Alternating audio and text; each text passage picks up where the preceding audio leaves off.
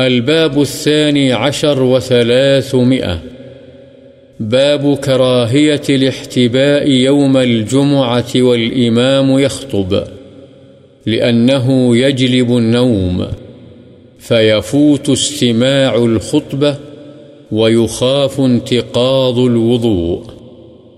جمعہ کے دن دوران خطبہ گھٹنوں کو پیٹ کے ساتھ ملا کر بیٹھنے کی کراہت اس لیے کہ اس سے نیند آتی ہے، جس سے خطبہ سننے سے محرومی اور وضو کے ٹوٹنے کا اندیشہ ہے۔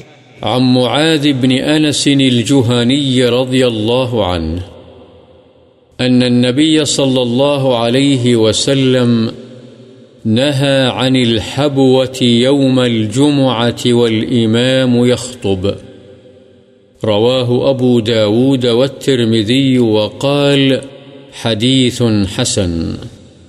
حضرت معاذ بن انس جوہنی رضی اللہ عنہ سے روایت ہے کہ نبی کریم صلی اللہ علیہ وسلم نے جمعے کے دن جبکہ امام خطبہ دے رہا ہو، گھٹنوں کو پیٹ کے ساتھ ملا کر بیٹھنے سے منع فرمایا ہے۔ اسے ابو داود اور ترمیزی نے روایت کیا ہے اور امام ترمیزی فرماتے ہیں، یہ حدیث حسن ہے۔